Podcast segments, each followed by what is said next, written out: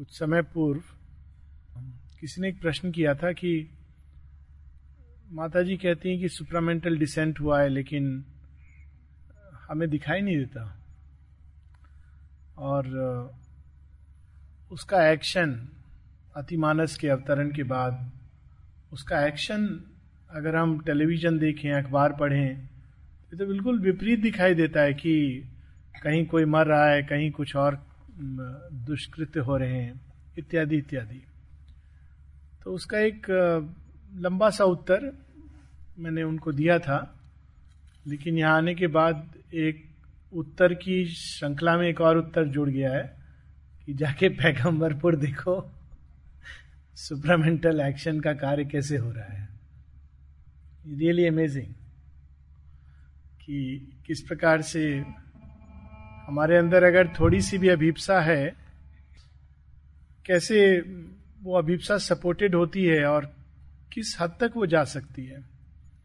थोड़ा सा भी अगर हम खुले रहे तो दिस इज़ ए साइन ये टेलीविज़न में नहीं आता है, ना अखबारों में आता है, और बहुत अच्छा है कि ये टेलीविज़न और अखबारों में नहीं आता है।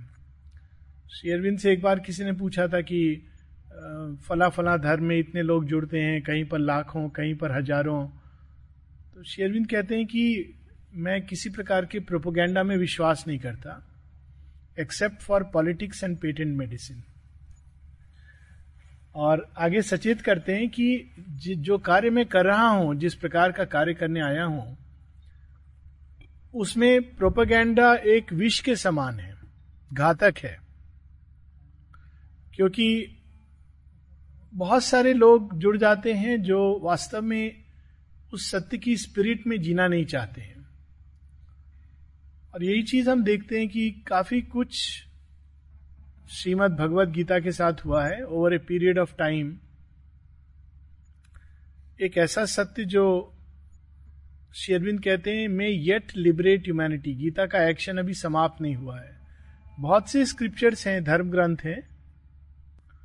गीता के बारे में शेरविंद कहते हैं कि इसका एक्शन अभी समाप्त नहीं हुआ है। It will yet liberate humanity और ये सच है कि जितनी बार हम गीता की ओर मुड़े, हर बार एक नई गहराई, एक नया रिविलेशन सामने आता है।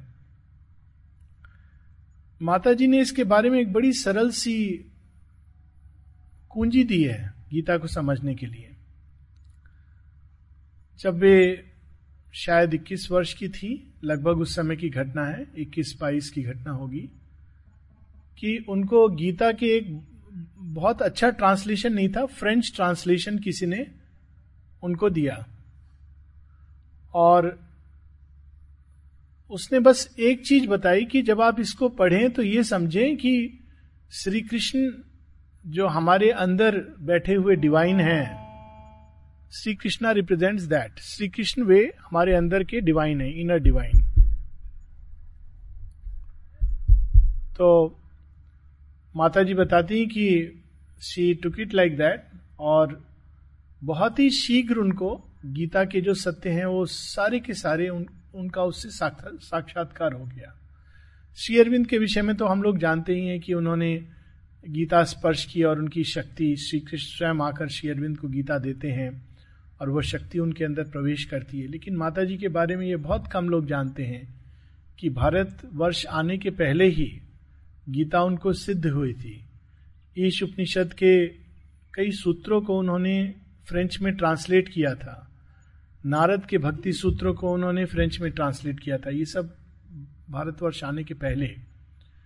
मुख्य चीज़ ये होती है कि जब हम किसी भी आध्यात्मिक ग्रंथ की ओर मुड़ते हैं चाहे वो आज लिखा हो या पहले लिखा हो तो शेरविंद बताते हैं कि दो चीज़ें हमें उसमें ढूंढनी चाहिए।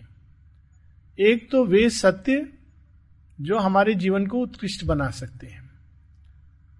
हम एक सत्य है, जैसा कि कीर्ति जी बता रही थी कि विजय भारती जी ने कहा, हम जिस भूमि पर खड़े हैं, उस भूमि से हम चीज़ों को देखते हैं, आकलन करते हैं, और हम उनको सत्य कहते हैं। बाहर से हम चीज़ों को देखते हैं और हम उनको सत्य मानकर उसके अनुसार जीवन की एक फिलॉसफी बना लेते हैं। जैसे एक साधारण सी चीज़ है, बहुत से लोग देखते हैं कि जो लोग खराब हैं, बदमाश हैं, हमारी दृष्टि में वो प्रॉस्पर करते हैं। और बहुत से लोग जो भला करते हैं अच्छा करते हैं, वो समृद्ध नहीं हो पाते हैं। और इस बेसिस पर वो एक फिलॉसफी बना लेते हैं कि जीवन में अच्छा बनने का कोई फ़ायदा नहीं है। और अच्छा है कि अगर हम लोग भी उनका अनुसरण करें, जो बुरा कार्य करते हैं और उसके अनुसार वो समृद्ध बनते हैं। ये एक बहुत ही जिसको कहा जाए क्रूड दृष्टि है। बहुत ही चीज़ों को देखने की स्थूल दृष्टि है। ये सत्य नहीं है। ये एक दृश्य है। सत्य इसलिए नहीं है क्योंकि उसके पीछे, उसके आगे, उसके भीतर जो कुछ चल रहा होता है, हम उसको नहीं देख पाते। हम केवल उस बाहर की एक कुछ समय की, काल की चीज़ों को देखते हैं। लेकिन जब हम किसी आध्यात्मिक ग्रंथ के सामने होते हैं तो वो हमें उन सत्यों से अवगत कराता है जिनको हम साधारणता नहीं देख पाते। इसीलिए इसको कहा जाता है सीक्रेट नॉलेज और हर किसी के लिए पहले ये ग्रंथ अब तो सब लोगों के लिए अवेलेबल है क्योंकि प्रिंट मीडिया आ गया है। किंतु हर किसी के लिए ये दिया नहीं जाता था। अधिकारी होना चाहिए। और अधिकारी कौन होता है जो इन ग्रंथों की ओर केवल एक मानसिक कौतूहल को शांत करने के लिए या वाद विवाद के लिए नहीं पढ़ता। बहुत लोग इसलिए पढ़ते हैं कि चलो, गीता कंठस्थ हो गई, हमने पाँच दस मिनट पढ़ लिया तो भगवान के रजिस्टर में हमारा नाम लिख दिया गया कि चलो, रोज ये पाँच मिनट, दस मिनट गीता का पाठ करते हैं। या कुछ लोग इसलिए कि इस पर हम बड़ी बड़ी व्याख्याएँ करेंगे, लोग सोचेंगे, अरे गीता के कितने बड़े पंडित हैं। ये सब अहंकार से जुड़े हुए मंतव्य हैं और जब हम इस तरह से गीता की ओर मुड़ते हैं या किसी भी धर्म ग्रंथ की ओर मुड़ते हैं तो हम लाभ नहीं, समुचित लाभ नहीं उठा पाते। समुचित लाभ तब उठाते हैं जब हम उसकी स्पिरिट में जाकर, उसके अंदर छिपे सत्य को पकड़ना चाहते हैं। और यह तभी संभव है जब हम जीवन के उन सत्यों से संतुष्ट ना हो, जो दिन रात हमारे सामने टेलीविज़न और प्रिंट मीडिया और लोगों की जो कॉमन व्यवहारिकता है, उसके द्वारा हमारे अंदर आ रहे हैं। उसके आगे की खोज कि वास्तव में जीवन है क्या? इसके पीछे कौन सी शक्तियाँ कार्य कर रही हैं? जन्म क्या है? मृत्यु क्या है? ईश्वर क्या है? हम स्वयं कौन है? यही हम नहीं जानते। वहीं से गीता प्रारंभ करती है कि हम कौन है? प्रारंभ सीधा गीता का वहाँ से है कि who are who are you तुम कह रहे हो अर्जुन की तुम मारोगे और इसको मारोगे। तुम हो कौन? जो ये सोच रहा है कि वो मार रहा है it start from that who are we हम कौन है? ये सारी चीज़ें हम लोग ऐसा समझते हैं, क्योंकि हमारे स्कूल में नहीं पढ़ाई जाती, कि हम इनको जानते हैं। अगर कोई व्यक्ति 25-30 साल का होता है, उससे पूछो, या छोटा बच्चा होता है, उससे पूछो, तुम कौन हो? तो अपने माता पिता का नाम बताता है। है ना? ऐसे ही होता है। जब वो बड़ा हो जाता है तो अपनी डिग्री, साथ में अगर उसके डॉक्टर, मिस्टर, मिसेस साथ में एमबीबीएस एमडी सब जोड़ देता है। और ये वास्तव में हमारे अज्ञान को और दृढ़ करता जाता है। माता आनंदमयी के पास किसी ने अपना कार्ड भेजा कि फला फला मिलने आए हैं तो उनके सेक्रेटरी ने कार्ड में बहुत कुछ लिखा था, दस डिग्रियाँ लिखी थी। उन्होंने कहा, माँ, कोई विद्वान आपसे मिलना चाह रहे हैं? तो माँ कहती है कि, अविद्या की नगरी में विद्वान, अविद्या की नगरी में विद्वान कहाँ से आ गया? डिग्रियाँ हासिल करने से हम विद्वान हो गए। ये सब जो भ्रांतियाँ हमारे अंदर हैं, बाहर से अगर हम संपन्न हैं, खूब हमने पढ़ाई की है, खूब धन है, खूब हमारे पास बड़ा मकान है, इसका मतलब भगवान की हम पर कृपा है। ये भी एक भ्रांति है। भगवान की कृपा के क्या लक्षण है, गीता हमें बताती है। हम लोग ये भी जनश्रुति से सुनते आए हैं कि जो अच्छा करता है, उसके साथ अच्छा होता है। और अच्छा होने का अर्थ यह है कि जब वो जन्म लेगा तो उसके आम लोगों को तो माँ अपनी हथेली से चटा देती है शहद, लेकिन जो, जिसने बड़े अच्छे कर्म किए होंगे, सुकर्म, जब वो जन्म लेगा तो उसको चांदी की चम्मच से चटाया जाएगा शहद। वो भी शायद इंपोर्टेड होगा।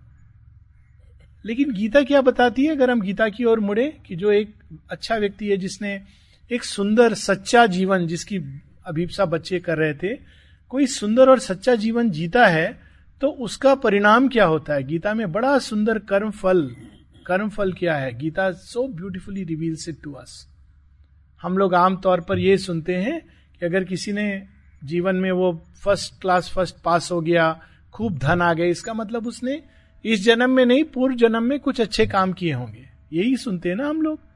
गीता क्या कहती है? अगर आपने अच्छे काम किए हैं, पहले तो अच्छा कर्म कौन सा है? गीता हमें बताती कि कर्म बाहर हम क्या कर्म कर रहे हैं? इससे कर्म की व्याख्या नहीं होती है। इससे कर्म के गुण की गुणवत्ता नहीं पकड़ में आती है। हम अंदर चेतना की किस भूमि पर खड़े होकर कर्म कर रहे हैं, ये आवश्यक है। और तब गीता हमें तीन प्रकार के भूमि जिस पर खड़े होकर हम कर्म कर सकते हैं। और हम देखेंगे कि कैसे हम उसको अपने लाइफ में कनेक्ट कर सकते हैं। ये तीन भूमि जो है, तमस, रजस, सत्य जो प्रकृति के तीन गुण हैं, हर चीज़ हर चीज़ के अंदर ये तीनों गुण व्याप्त है।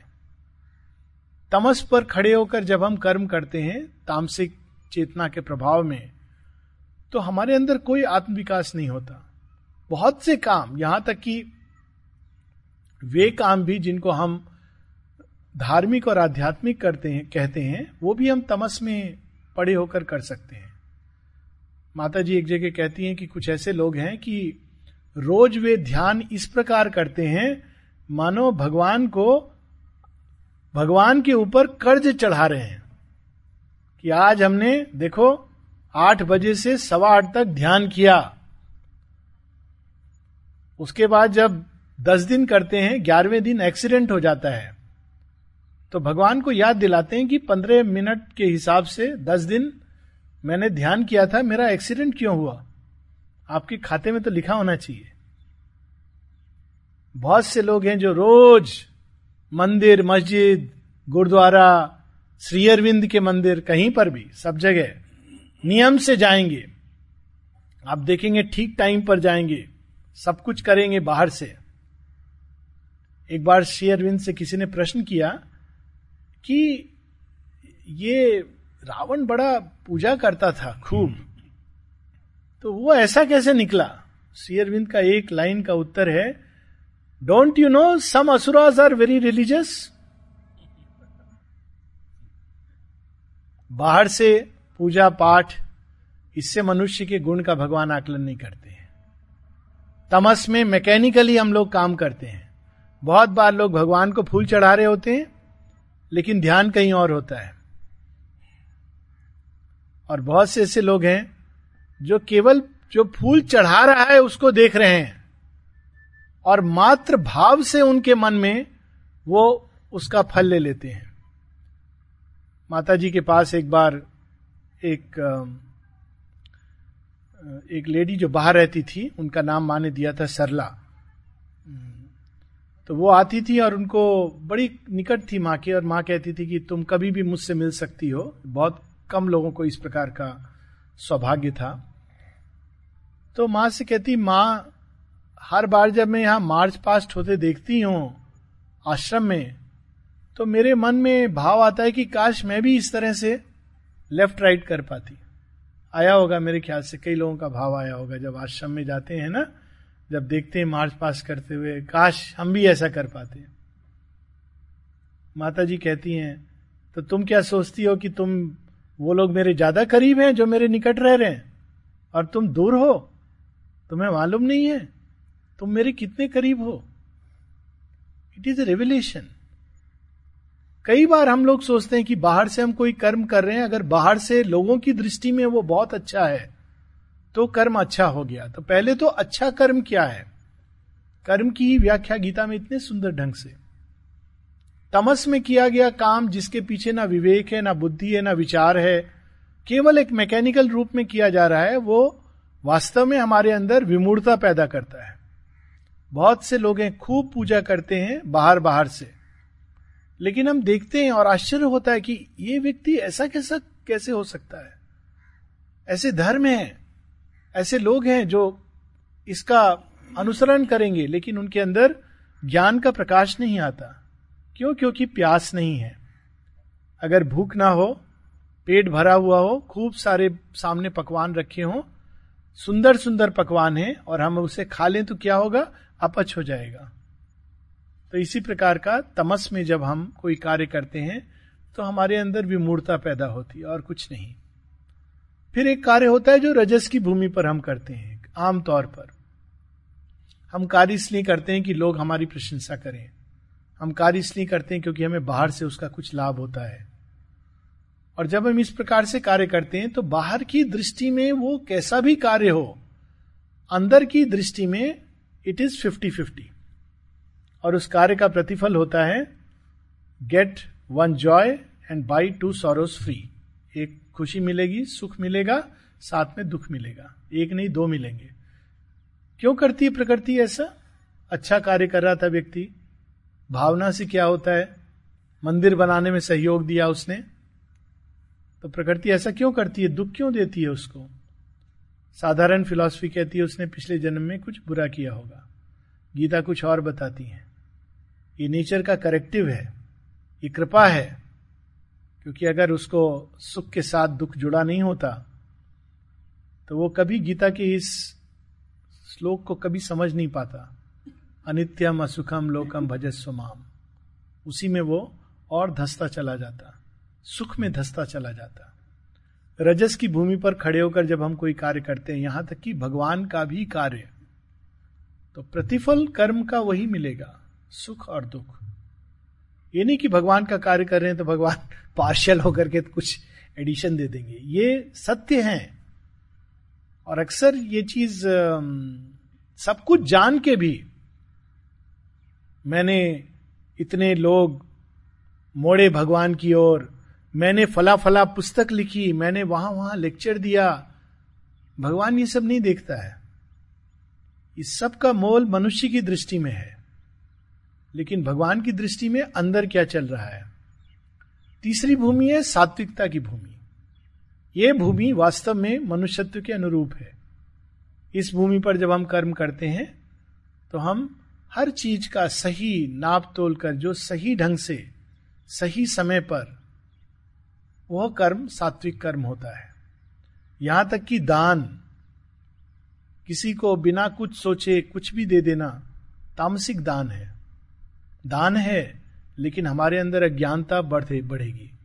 लेकिन जब हम देश का, काल का, सीमा का, व्यक्ति, ये सबको सोच करके, विधि के अनुसार जब हम कोई चीज़ देते हैं तो वो सात्विक कर्म है। तो सात्विक कर्म का क्या परिणाम है? गीता कहती है, इसका परिणाम होगा कि तुम्हारे अंदर सुख और प्रकाश की वृद्धि होगी। कहीं पर यह नहीं कहती कि बाहर से तुम्हारा जीवन सरल होता जाएगा। और जो व्यक्ति केवल भगवान के लिए जी रहा है, उसके साथ क्या होगा? अगले जन्म में गीता कहती है कि वो एक भक्त के घर में पैदा होगा। और शीघ्र शीघ्र अपने पुराने जन्मों के जो उसने संचित अध्यात्म की ऊर्जा अपने अंदर संचित की है, वो उसके मन को प्रभावित करेगी और फिर से वो योग यात्रा पर चलने लगेगा। तो ये सत्य जो पहली बात हुई कि हम इनकी ओर मुड़ते हैं, उन सत्यों के लिए जो हमारी दृष्टि से छिपे हुए हैं। हमारी साधारण दृष्टि तो यह दिखाती है कि कोई व्यक्ति अच्छा कर रहा है, उसके साथ बुरा हो गया। और हम उसको सच मान लेते हैं। लेकिन वास्तव में जब हम गीता की ओर मुड़ते हैं तो हमारे अंदर ये ज्ञान, ये प्रकाश आता है कि नहीं, हम कर्म इसलिए नहीं कर रहे हैं कि हमें बाहर से कुछ लाभ हो। ये तो प्रारंभ ही गलत हो गया। श्री अरविंद एक जगह उनका बड़ा सुंदर एक ईशावास उपनिषद, बहुत गुरु स्टूडेंट संवाद के रूप में है। उसमें कहते हैं doing good for the joy of doing good अच्छा इसलिए ताकि अच्छा करने का आनंद प्राप्त हो। जब हम अच्छा इसलिए करते हैं कि उससे हमको ये मिलेगा, स्वर्ग मिलेगा, या कुछ और मिलेगा, चाहे वो कहीं और स्वर्ग की कल्पना हो या धरती पर तो वो प्रारंभ में ही हमने उसके अंदर एक विष बीज बो दिया है। और वो विष बीज आज नहीं तो कल अपना प्रभाव डालेगा। तो जब हम गीता को पढ़ते हैं तो ये सत्य हमारे सामने प्रकट होते हैं और फिर हम अपने अंदर एक करेक्टिव के रूप में देख सकते हैं कि कहीं हम भी तो तमस और रजस के प्रभाव में कर्म नहीं कर रहे। क्या वास्तव में हम ये कर्म भगवान के लिए कर रहे हैं?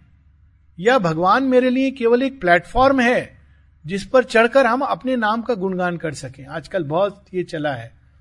जैसे गुरु गुरु की कितना महत्व है, लेकिन गुरु के नाम पर सब लोगों को केवल एक चीज़, गुरु गुरु गुरु, जिससे लोग उसके आगे सोच नहीं पाते। और वास्तव में उसके पीछे मंतव्य क्या होता है? मैं मैं मैं। जो कुछ भी गुरु शब्द से जुड़ा हुआ है, वास्तव में तुम लोग मेरे लिए करो। और व्यक्ति धर्म ग्रंथ पढ़ रहा है, लेकिन अंदर कौन है जिसकी दृष्टि होगी, वो उसके अंदर काल नेमी को देख पाएगा। कहानी पता है ना, जो हनुमान जी को बुद्ध बनाने के लिए बैठ जाता है और राम राम राम राम करता रहता है। एक क्षण के लिए हनुमान जी भी धोखा खा जाते हैं। ये अच्छा आदमी है। देखिए कितना सुंदर संकेत है इन कहानियों में। ये अच्छा आदमी है। क्यों? ये राम का नाम ले रहा है। कुटिया देखो, गेरुआ वस्त्र, सारी चिन्ह है इसके पास। एक योगी के, स्वामी के, सच्चे मनुष्य के। क्या चिन्ह होते हैं उसके पास? गेरुआ वस्त्र पहना है। कुटिया है और साथ में राम राम राम राम कर रहा है, माला भी हाथ में है।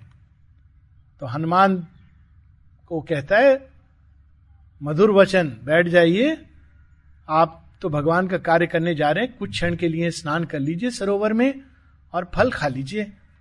तो मैं कृतार्थ हो जाऊँगा। देखिए कितनी अच्छी वाणी है। हनुमान जी रुक जाते हैं कि ये तो अच्छा आदमी इससे कोई डेंजर नहीं है। डेंजर तो होता है दो सींग वाले राक्षस से, इससे क्या डेंजर है? और जाके वो नहाने आते हैं, वो रूप बदलता है और मगर के रूप में उनको भक्षण करना चाहता है। Ultimately Hanuman is Hanuman and he detects the lie slays the asura और उसके अंदर जो दिव्यत्व है, वो लिबरेट हो जाता है। परंतु कहानी का कितना सुंदर, गीता में इस चीज़ को बड़े सुंदर ढंग से श्री कृष्ण कहते हैं। श्री कृष्ण से अर्जुन पूछते हैं कि आप कह रहे हो कि ऐसे मनुष्य हैं जो, जिनकी बुद्धि स्थित प्रज्ञ हो गई है, जो भटक नहीं रहे संसार के विभिन्न दृश्यों के बीच में बुद्धि उनकी अब भटक नहीं रही है। वो शांत है, स्थिर है, भगवान में स्थित हो गई है, ज्ञान की एक ऐसी भूमि पर उठ गई है, जहाँ से हम सत्य को देख सकते हैं। ऐसे लोगों के क्या लक्षण होते हैं? श्री कृष्ण कितने सुंदर ढंग से बताते हैं। वो बाहरी लक्षण पूछता है, किस भाषा में वे बात करते हैं? कैसे उठते हैं? कैसे बैठते हैं? भोजन क्या करते हैं? और श्री कृष्ण सारे आंतरिक लक्षण बताते हैं। वो संस्कृत बोलेगा, अंग्रेज़ी बोलेगा, फ्रेंच बोलेगा, उर्दू बोलेगा, ये इंपॉर्टेंट नहीं है। वो भोजन में मात्र दूध और फल खाएगा या गोभी का परोठा खाएगा, ये इंपॉर्टेंट नहीं है। स्वामी विवेकानंद यहाँ तक कि श्री रामकृष्ण परमहंस को किसी ने उनके बारे में कंप्लेन की, कि आप इतना कहते हैं, नरेंद्र नरेंद्र नरेंद्र। मैंने तो देखा है, होटल में बैठ करके साथ में वाइन रखी है और मीट खा रहा है। श्री रामकृष्ण कहते हैं नरेंद्र अगर ये सब कुछ करे और इससे कहीं ज़्यादा तो भी वो अपवित्र हो नहीं सकता, अशुद्ध नहीं हो सकता। That is the power of consciousness बाहर की चीज़ नहीं है। अगर हम गीता को पढ़ें तो कितने धोखों से बचेंगे। ये सब लक्षण अंदर है। अंदर की क्या लक्षण है? कुछ लक्षण तो अभी छोटे छोटे बच्चों ने इतने सुंदर पढ़े। ना द्वेष थी द्वेष नहीं करता, जिससे लोग उद्विग्न नहीं होते। कितने सुंदर सुंदर लक्षण दिए गीता में कि कैसे सत्पुरुष को पहचाना जाए। बाहर से कितनी मालाएँ हैं, टेलीविज़न पर आ रहा है बड़े बड़े ग्रंथ पढ़ रहा है, ये लक्षण नहीं है। एक बड़ा अद्भुत लक्षण दिया है गीता में। अमेजिंग मीन्स हर बार जब मैं उसको सोचता हूँ तो मुझे लगता है कि रियली बहुत सारे लक्षण दिए, उसमें एक लक्षण है, वह जिससे जो संसार से उद्विग्न नहीं होता और वह जिससे संसार उद्विग्न नहीं होता। आप संसार से उद्विग्न नहीं होते, ये तो आदमी कुछ हद तक प्रयास कर सकता है। लेकिन आपसे लोग उद्विग्न ना हो। आपके ऊर्जा क्षेत्र में आते उनको मैत्री का, करुणा का ये भाव प्रतीत हो। उनको ऐसा महसूस हो कि अरे, ये तो हमारे मित्र हैं, सखा हैं। देखिए श्री कृष्ण के साथ उस परम ज्ञान को जो उन्होंने प्रकट किया, उनका अपना जीवन ही तो सबसे बड़ा, सबसे बड़ी गीता है। और श्री कृष्ण कहते हैं, अपना स्वयं का एग्ज़ाम्पल देते हैं, और शेयरविंद इस पर बहुत एम्फेसाइज करके ऐसे जो गीता में बताते हैं गॉड्स ओन एग्ज़ाम्पल उनका क्या एग्ज़ाम्पल है? श्री कृष्ण से बड़ा कौन गुरु हो सकता है? बार बार गीता के अंत में यह आता है, ब्रह्म विद्या, योग सूत्र श्री कृष्ण अर्जुन उनके गले में हाथ डाल करके चलते हैं। और जब अचानक उनके सामने गीता प्रकट होती तो कहते, अरे, मैं तो तुम्हें अपना सखा, मित्र, बंधु, ये सब समझ रहा था। आप हो कौन? तब उनके अंदर यह भाव जागृत होता है कि ये है कौन? अंदर पहचान होती सारी इम्पर्सनैलिटी उसके प्रेम में भी एक इम्पर्सनैलिटी रहेगी, एक निर्व्यक्तिकता।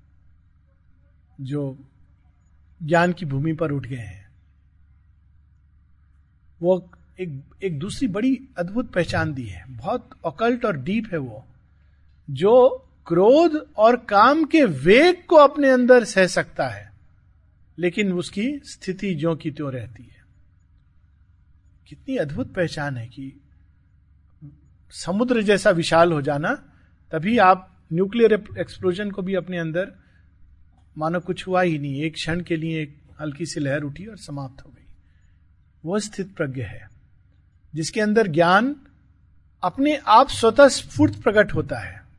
वह स्थित प्रज्ञ है, जो सदैव शांति और आनंद की अवस्था में है। आत्मरति है, आत्मतुष्ट है। बाहर से किसी चीज़ के लिए रेस्टलेस नहीं है एक्साइटेड नहीं है एजिटेटेड नहीं है।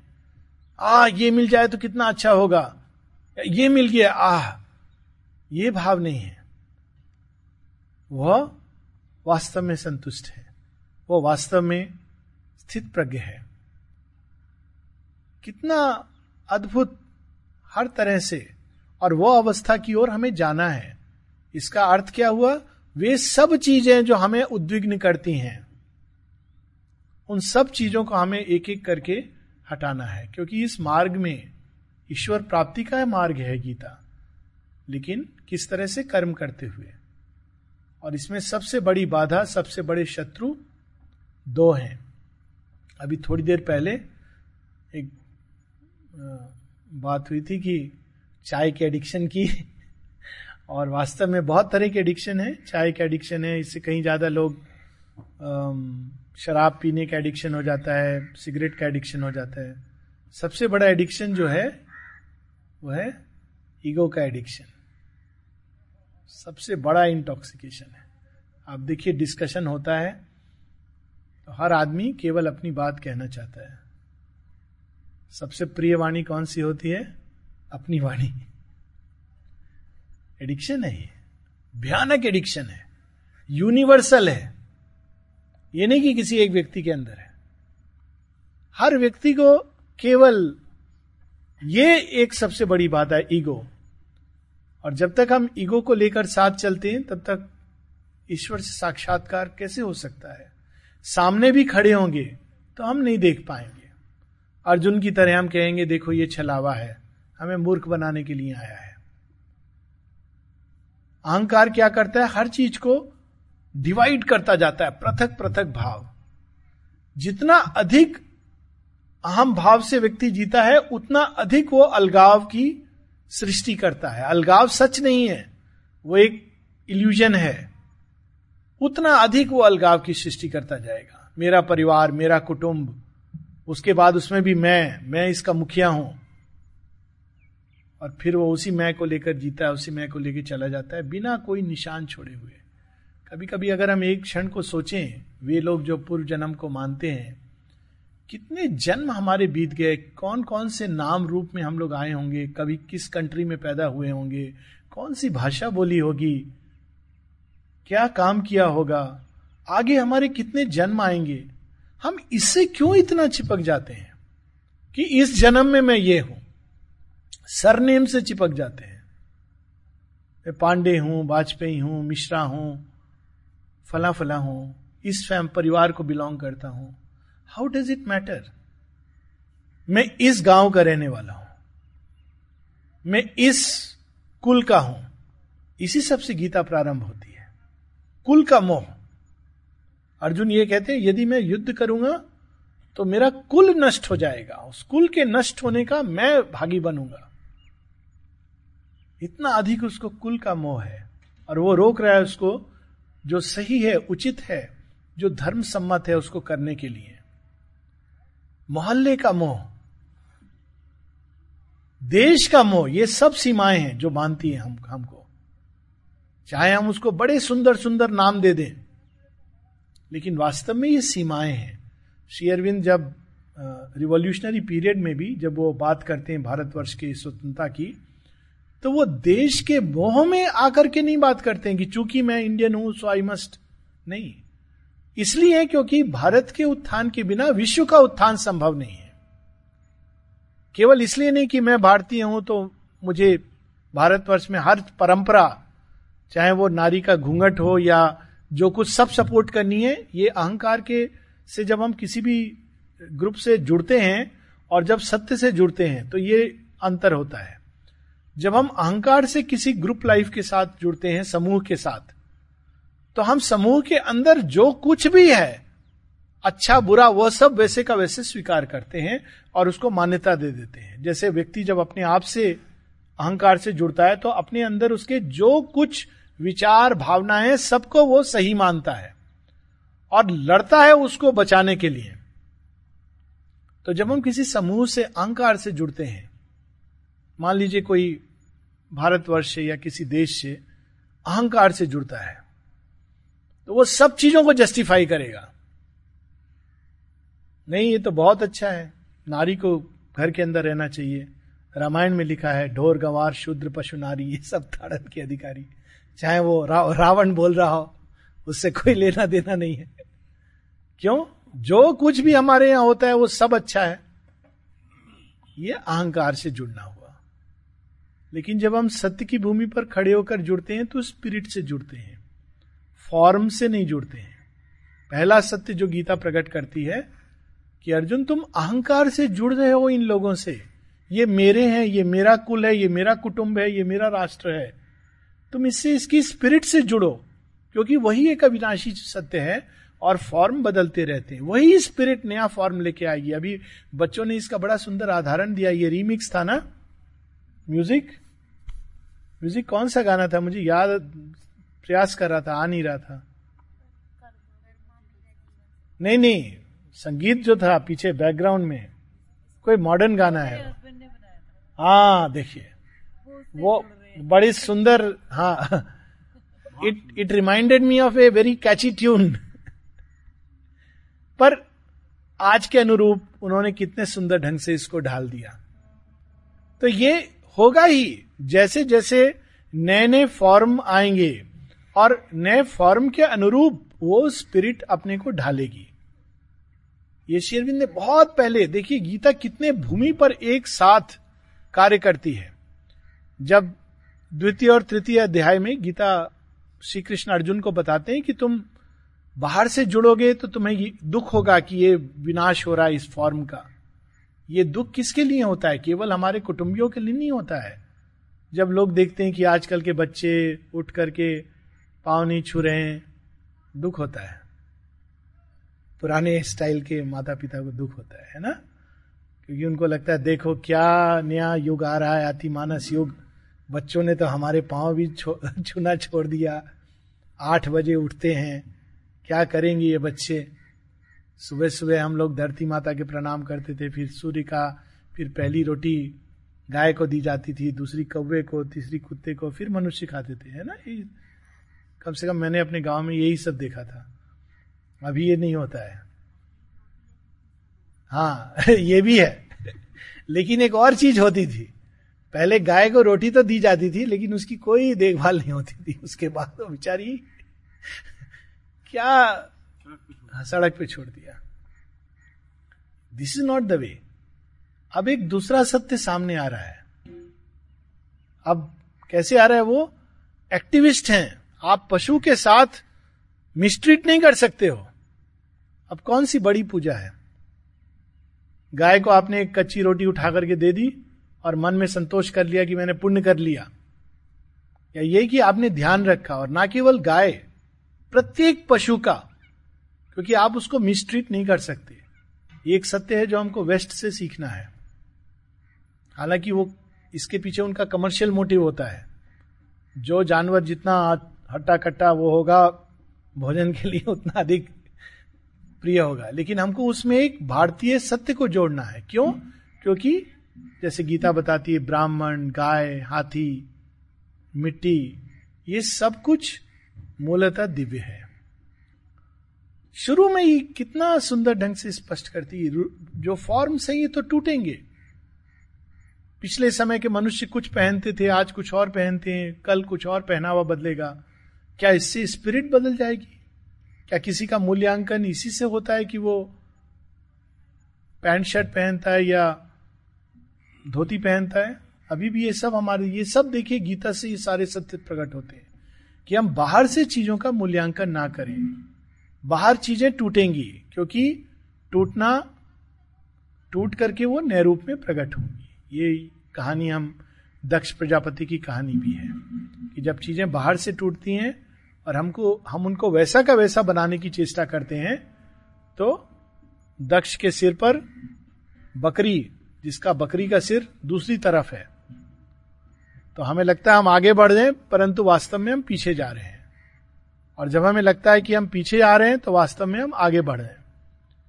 तो ये प्रयास नहीं करना चाहिए। तो पहली चीज़ जो गीता हम, हमें स्पष्ट करती है कि हर हर वस्तु के पीछे, सारे संसार के पीछे एक सत्य सत्ता है, एक स्पिरिट है, एक आत्म तत्व है, एक दिव्यत्व है, और वह स्वयं को अलग अलग रूप में प्रकट करता है।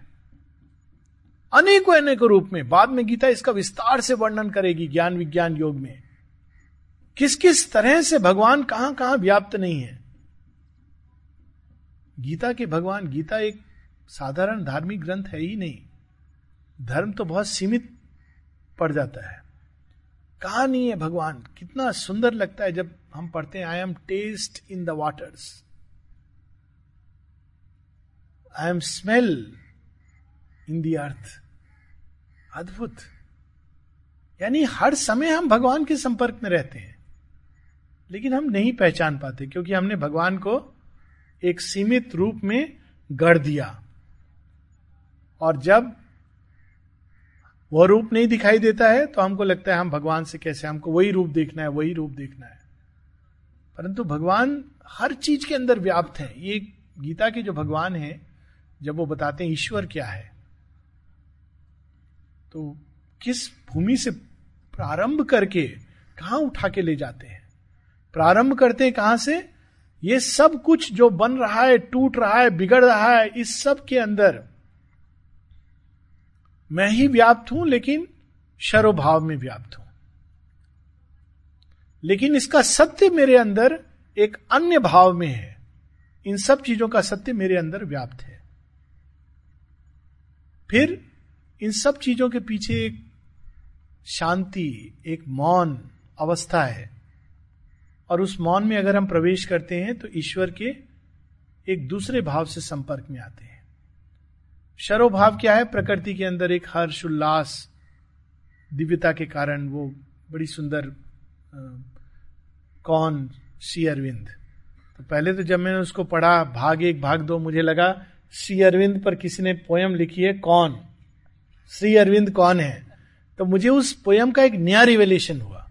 रिवेलेशन ये हुआ कि वास्तव में ये श्री अरविंद की biography this my just instant revelation कि इस कविता को हम वास्तव में इस तरह भी पढ़ सकते हैं कि शेयरविंद who Sri Aurobindo it is he in the sun who is ageless and deathless and into the midnight his shadow is thrown darkness was dense and covered with darkness he was seated within it immense and alone शेयरविंद ही तो है। तो वो कौन? शेयरविंद फिर मैंने उसको देखा तो उसमें देखो, भगवान का शरोभाव। In the blue of the sky in the green of the forest सब शरोभ इसीलिए प्रकृति में हम जब हम जाते हैं तो हमें एक हर्ष महसूस होता है, क्योंकि भगवान उसके अंदर अवस्थित है। हर चीज़ जो बन रही है, टूट रही है, वो सब उन्हीं का संप्रसारण है। किंतु इसी प्रकृति के पीछे वे इसको धारण किए चिर मौन चिर शांति की अवस्था में। जिसमें हम प्रवेश कर सकते हैं, ये एक बड़ी सिंपल एक्सरसाइज है मेडिटेशन की। इसको शेयरविंद ने पासिंगली मेंशन किया है। उनका अपना अनुभव था, बड़ा सुंदर अनुभव है। हम लोग जानते हैं कि लेले महाशय साथ बैठ के उन्होंने निर्वाण जो एक्सपीरियंस किया रियलाइज़ किया।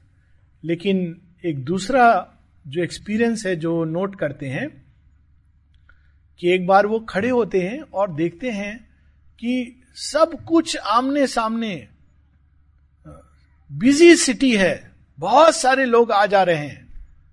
और सब कुछ जैसे एक सिनेमा में चित्र की भांति होते होते होते, फ्लोट करते करते वो एक विशाल उसके अंदर शांति में प्रवेश कर जाते हैं। इट्स ए ब्यूटिफुल मेडिटेशन शेयरविंद के लिए तो ये साक्षात एक्सपीरियंस था। अक्सर हम लोग कहते हैं, ओह, कितना शोर हो रहा है। और क्या होता है हम लोग? शोर में बह जाते हैं। एक फ़िल्म आई थी ना, शोर इन द सिटी। देखिए? देखिए अच्छा। शोर इन द सिटी। हम उसमें बह जाते हैं, उसकी धारा में। और क्या कहते हैं? ओफ, शहरों का जीवन, ये जीवन, वो जीवन। लेकिन ये एक अनुभूति है कि जब कभी हम ऐसे वातावरण में हो, जिसमें खूब शोर हो रहा हो, कल भी ये एक्सपीरियंस करने का अवसर मिला था, रात को। ट्रेन के अंदर और खूब शोर हो रहा था। कुछ वाइटल एनर्जी बहुत ज़्यादा थी। कुछ लोगों में उसको थ्रो आउट करने में उनको आनंद आ रहा था। तो वो एनर्जी हम सबने एक्सपीरियंस किया होगा। वो हम लोगों को खींच रही थी अपनी ओर। तो ध्यान उधर आकर्षित हो रहा था बार बार तो क्या होता है, उससे आपकी नींद डिस्टर्ब होती है, क्योंकि वो एनर्जी इतनी पावरफुल है, वो ऊर्जा की आप, आपको खींचती है। तो नेक्स्ट मोमेंट आप डिसाइड करते हो कि नहीं, मैं क्यों खींचा, खींचूँगा? मैं इस ऊर्जा को के गहराई में उस पीस को प्राप्त करूँगा, या मैं अपने अंदर जाकर के इसको सरफेस पे डिजोल्व करूँगा, या इस ऊर्जा को मैं इस शांति की ओर खींच लूँगा। तीनों संभावना है। वेन यू ट्राई दैट तो वो डिजोल्व हो जाता है, खत्म हो जाता है। आप सो पाते हो। शोर के बीच में सोने की चेष्टा की है? प्रयास करना। बहुत अच्छा स्पिरिचुअल एक्सपीरियंस है। स्पिरिचुअलिटी केवल बैठ करके एक मंदिर के अंदर ध्यान, वो मंत्र के द्वारा, वो एक है विशेष विधि है। गीता में वो विशेष विधि भी बताई गई है।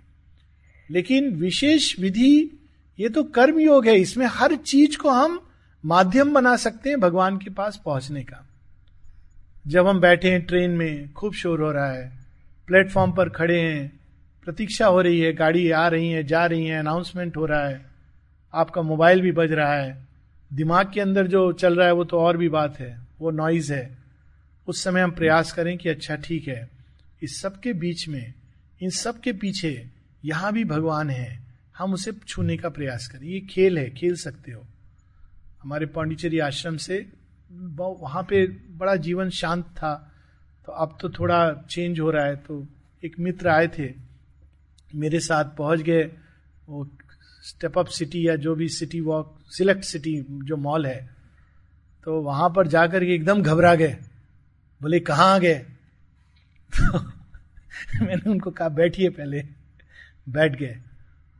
तो दिल्ली में, आश्रम के पास है सिलेक्ट सिटी तो उसके बाद, बैठने के बाद, थोड़ा वो उनकी सांस थमी। मैंने कहा, आप देखिए, कृष्ण को ढूंढिए इसके अंदर। देखिए, कृष्ण ने क्या क्या रूप लगा लिए हैं और कैसे कैसे मुखौटे पहन करके सामने आ रहे हैं। तो उनको ये बड़ा अच्छा लगा। उन्होंने कहा हाँ ठीक है, ये तो बहुत अच्छी एक्सरसाइज है। और बड़े आनंदित हुए।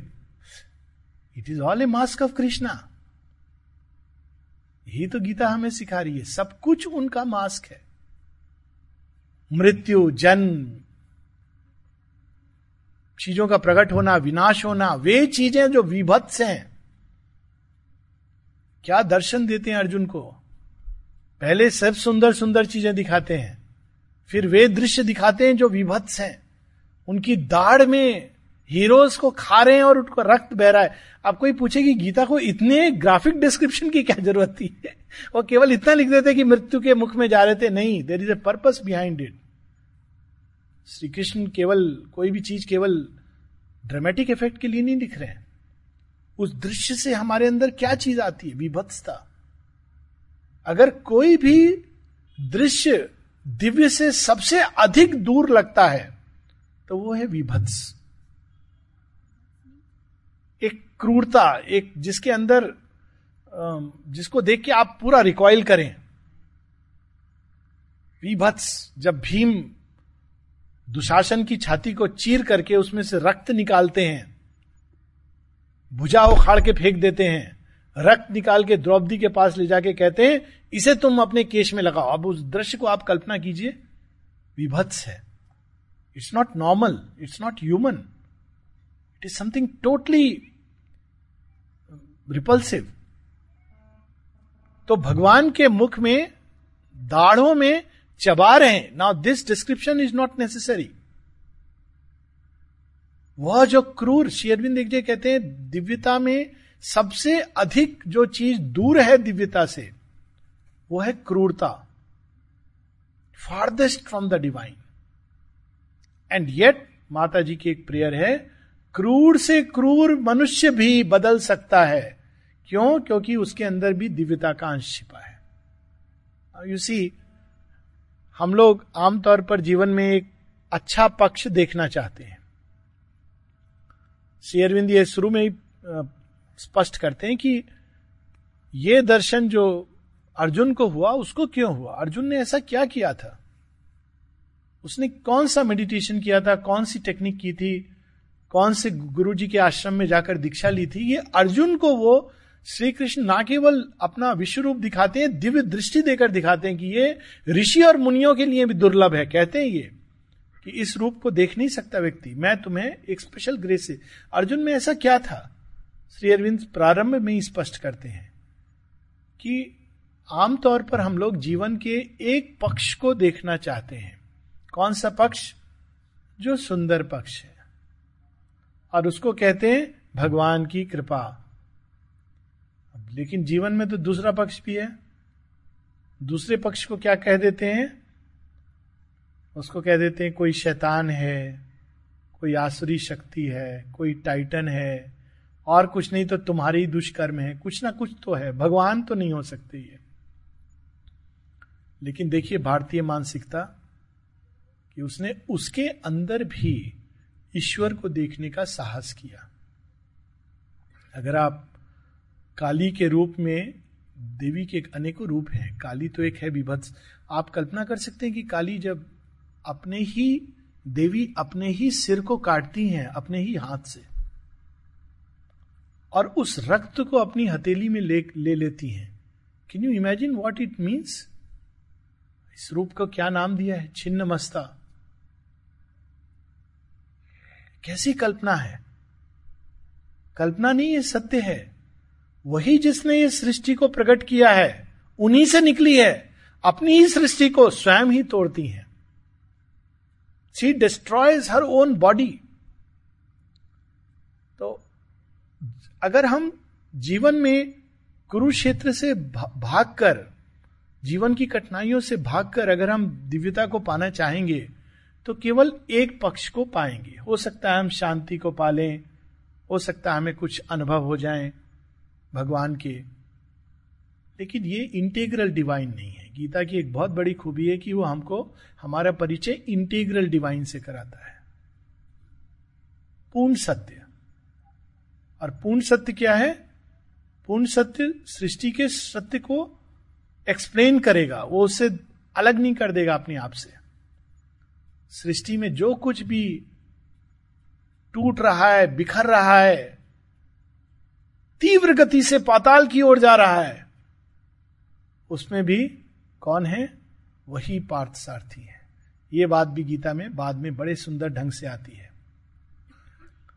कि वे जो पाप कर्म में रथ हैं, उनको मैं पाताल की ओर जाने देता हूँ। ये बहुत एक क्रिप्टिक सेंटेंस है गीता के अंदर, श्लोक है।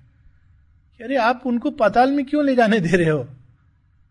आपका काम तो है कि उनको बचाना। तो आगे गीता श्री कृष्ण समझाते हैं, ताकि वो शीघ्र अति शीघ्र उसको टच करके वापस आ सके because there is a ground जहाँ पे आप टच करके रिबाउंड करोगे। वही क्विक रास्ता है। असुर को असुर कर्मों में भगवान क्यों प्रवृत्त होने देते हैं? क्यों नहीं वो उसको बीच में रोक देते हैं? Because that becomes the faster way ही वो टच करता है और फिर वो, और तब श्री कृष्ण कहते हैं, तब दूसरा सत्य लागू होता है। कौन सा सत्य कि दुराचारी से दुराचारी अगर मेरा नाम भसता है तो उसे संत समान समझना चाहिए। क्योंकि शीघ्र अति शीघ्र मैं उसको पापों से मुक्त कर देता हूँ और अपनी ओर मोड़ लेता हूँ। क्योंकि उसने अपने इवोल्यूशन का पूरा साइकिल पूरा कर लिया है। कर्म क्या है? ये विकास का एक मार्ग है जो भगवान ने स्वयं निर्धारित किया है। क्योंकि ओरिजिनल कर्म, ये भी हम कर्म की व्याख्या में, गीता में ओरिजिनल कर्म किसका है? वही जो पुरुषोत्तम है, उसके अंदर जो पहला शोभ होता है that is the original karma विसर्ग। वही सृष्टि के रूप में अपने अंदर से एनर्जी को, और वही एनर्जी फिर सबको नचाती है, बांधती है, कर्म करवाती है, प्रेरित करती है, हम सोचते हैं, मैं कर रहा हूँ, मैं कर रहा हूँ, परंतु वही ओरिजिनल कर्मा और वो क्या कर रही है? वो अल्टीमेटली हर चीज़ को भगवान की ओर नैवेद्य के रूप में ले जा रही है। तो इससे दो प्रकार की प्रकृतियों की बात होती है, जिसकी हम लोग किसी अन्य सेशन में बात करेंगे। बट दैट इज़ कर्मा कर्म की बड़ी सुंदर ढंग से कर्म केवल वो नहीं है जो हम बाहर से कर रहे हैं। कर्म वह भी है जो हमारे विचारों में, हमारे भावनाओं में, हमारे संकल्पों में प्रकट हो रहा है। और यदि उनको भी हम शांत कर दें तो भी कर्म होता ही रहेगा, क्योंकि हमारे शरीर के अंदर अनेकों अनेकों चीज़ें बन रही हैं, टूट रही हैं constantly karma. Karma is energy in motion हर समय गतिशील है। और जो सबसे बड़ी बात जो गीता में सामने आती है, वो है कुरुक्षेत्र। गीता प्रारंभ होती है इन तीन मुख्य चीज़ों को पकड़कर। धर्म क्षेत्र कुरुक्षेत्र और उसी श्लोक के एंड में आता है, किम अकुर्वत, क्या किया? कर्म। धर्म क्या है? धर्म क्षेत्र कुरुक्षेत्र ये जीवन का संग्राम क्या है? कर्म क्या है?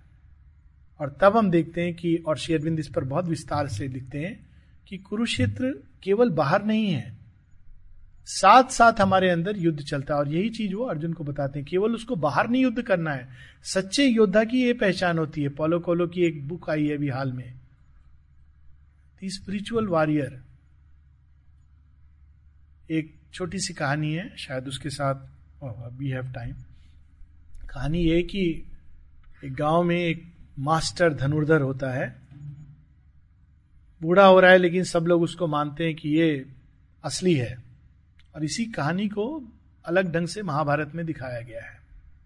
पता नहीं अब जो नया वाला आ रहा है, उसमें इस चीज़ को वो दिखा पाएँगे कि नहीं दिखा पाएँगे बट इट इज़ शोन और उसी गाँव में एक नया नया फिर एक युवा पीढ़ी का वो मास्टर धनुर्धर बनता है और कहता है, ये सब जो कुछ कर रहा है, मैं ये सब कर सकता हूँ। ठीक जैसे कर्ण अर्जुन को चैलेंज करता है। जो कुछ तुम कर रहे हो, वो सारी विद्या मेरे पास है। तुम श्रेष्ठ धनुर्धर कैसे हो? तो उस कहानी में वो युवा कहता है, जो कुछ मैं, तुम कर सकते हो, वो मैं कर सकता हूँ। तो तुम श्रेष्ठ धनुर्धर कैसे हो? आई चैलेंज यू तो बूढ़ा कहता है, नहीं नहीं, मैं मान लेता हूँ तुम श्रेष्ठ धनुर्धर हो, मुझे कोई आवश्यकता नहीं कहते नहीं नहीं, ऐसे कैसे? सबके सामने प्रमाणित होना चाहिए। कहते बहुत उकसाता है। कहते ठीक है अच्छा सारे गाँव वाले आ जाते तो जहाँ जहाँ जो जो तीर चलाता है जो जो लक्ष्य भेदन करता है, ये वृद्ध मास्टर, वे सारे लक्ष्य भेदन ये यंग व्यक्ति भी कर देता है।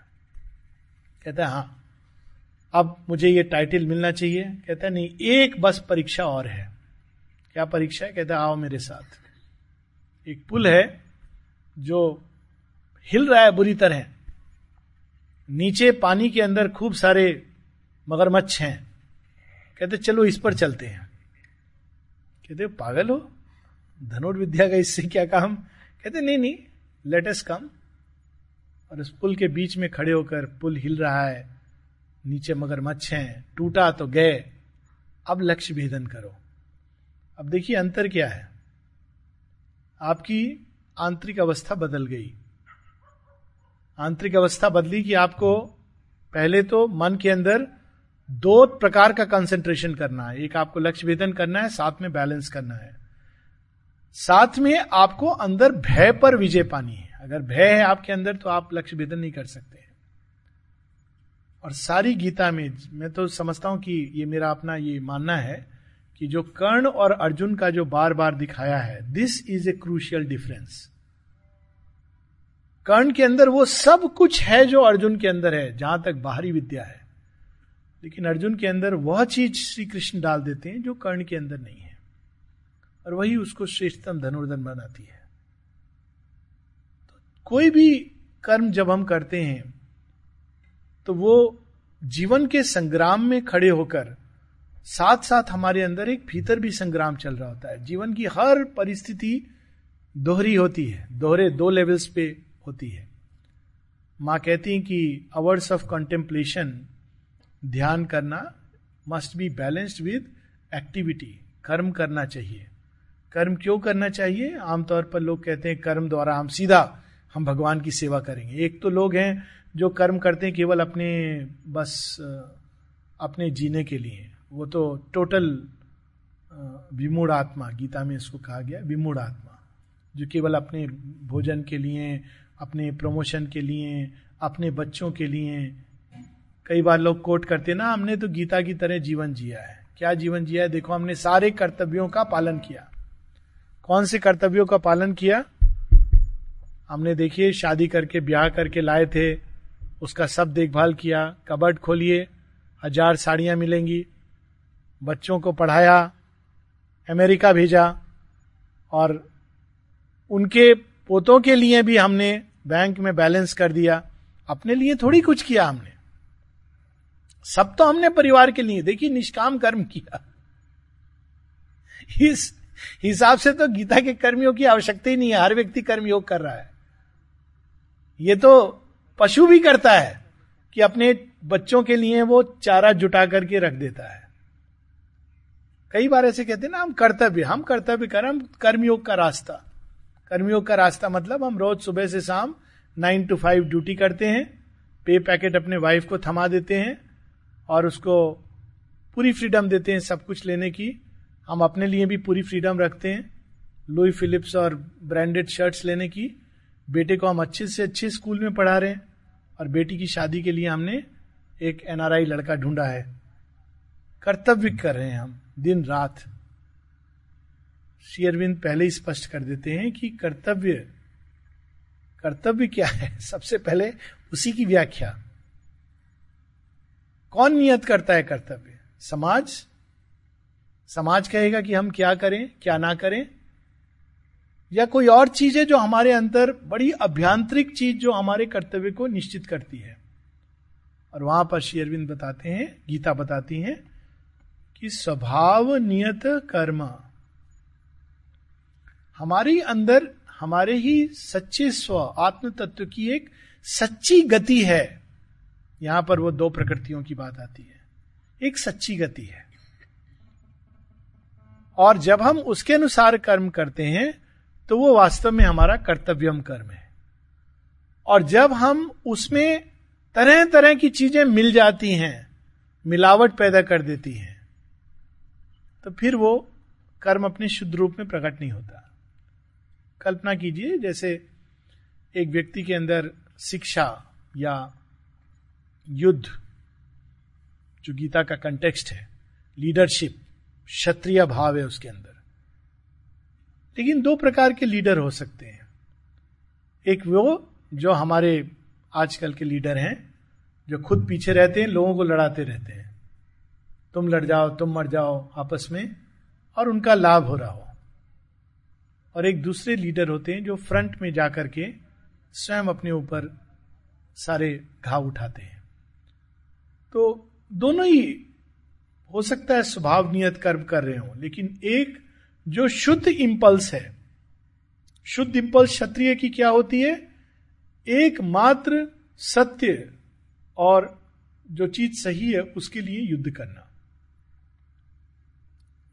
और अगर उसमें उसका अपना परिवार अगर गलत है तो वो उसको स्वीकार नहीं करेगा, उसके विरुद्ध युद्ध करेगा, क्योंकि ये क्षत्रिय की इंपल्स है। हमारे यहाँ कितने सुंदर सुंदर उदाहरण है। राजा सिवी स्वयं स्वयं को, शरीर को दान देना चाहते हैं कि नहीं? जब वचन देते हैं तो वो युद्ध करते हैं प्रोटेक्ट करते हैं। महाभारत में कहानी आती है कि अर्जुन ने वचन दिया है, कृष्ण से युद्ध करते हैं वो। जस्ट क्योंकि उन्होंने वचन दिया हुआ है संरक्षण का। To fight for whatever is true right noble इस भाव से नहीं श्रिंक करते हैं कि इसमें मेरा क्या फ़ायदा होगा? मैं कहीं मर गया तो मुझे क्या लाभ मिलेगा? तो ये स्वभाव नियत कर्म। और दूसरी चीज़ें क्या होती हैं? अच्छा मैं ये करूँगा तो मेरा ये लाभ होगा, इससे मुझे ये मिलेगा, इतना मेरा पे पैकेट। जिसको कहते हैं, अक्सर लोग पूछते हैं, टेररिस्ट भी मारता है, मर्सनरीज भी मारते हैं, और एक सेना में जो लोग हैं, वो भी मारते हैं। दोनों में अंतर क्या है? मर्सनरी मारता है पैसे के लिए। कसाब से पूछा था ना कि तुमने क्यों इतने लोगों को मारा? कहा, मेरे अकाउंट में उन्होंने इतने लाख रुपए जमा कर दिए थे। बिल्कुल स्ट्रेट ब्रेन वॉशिंग तो बाद में काम करती है। अक्सर लोग सोचते हैं, कश्मीर में मिलिटेंसी है, मुझे तो डायरेक्ट फ़र्स्ट हैंड उसका पता है।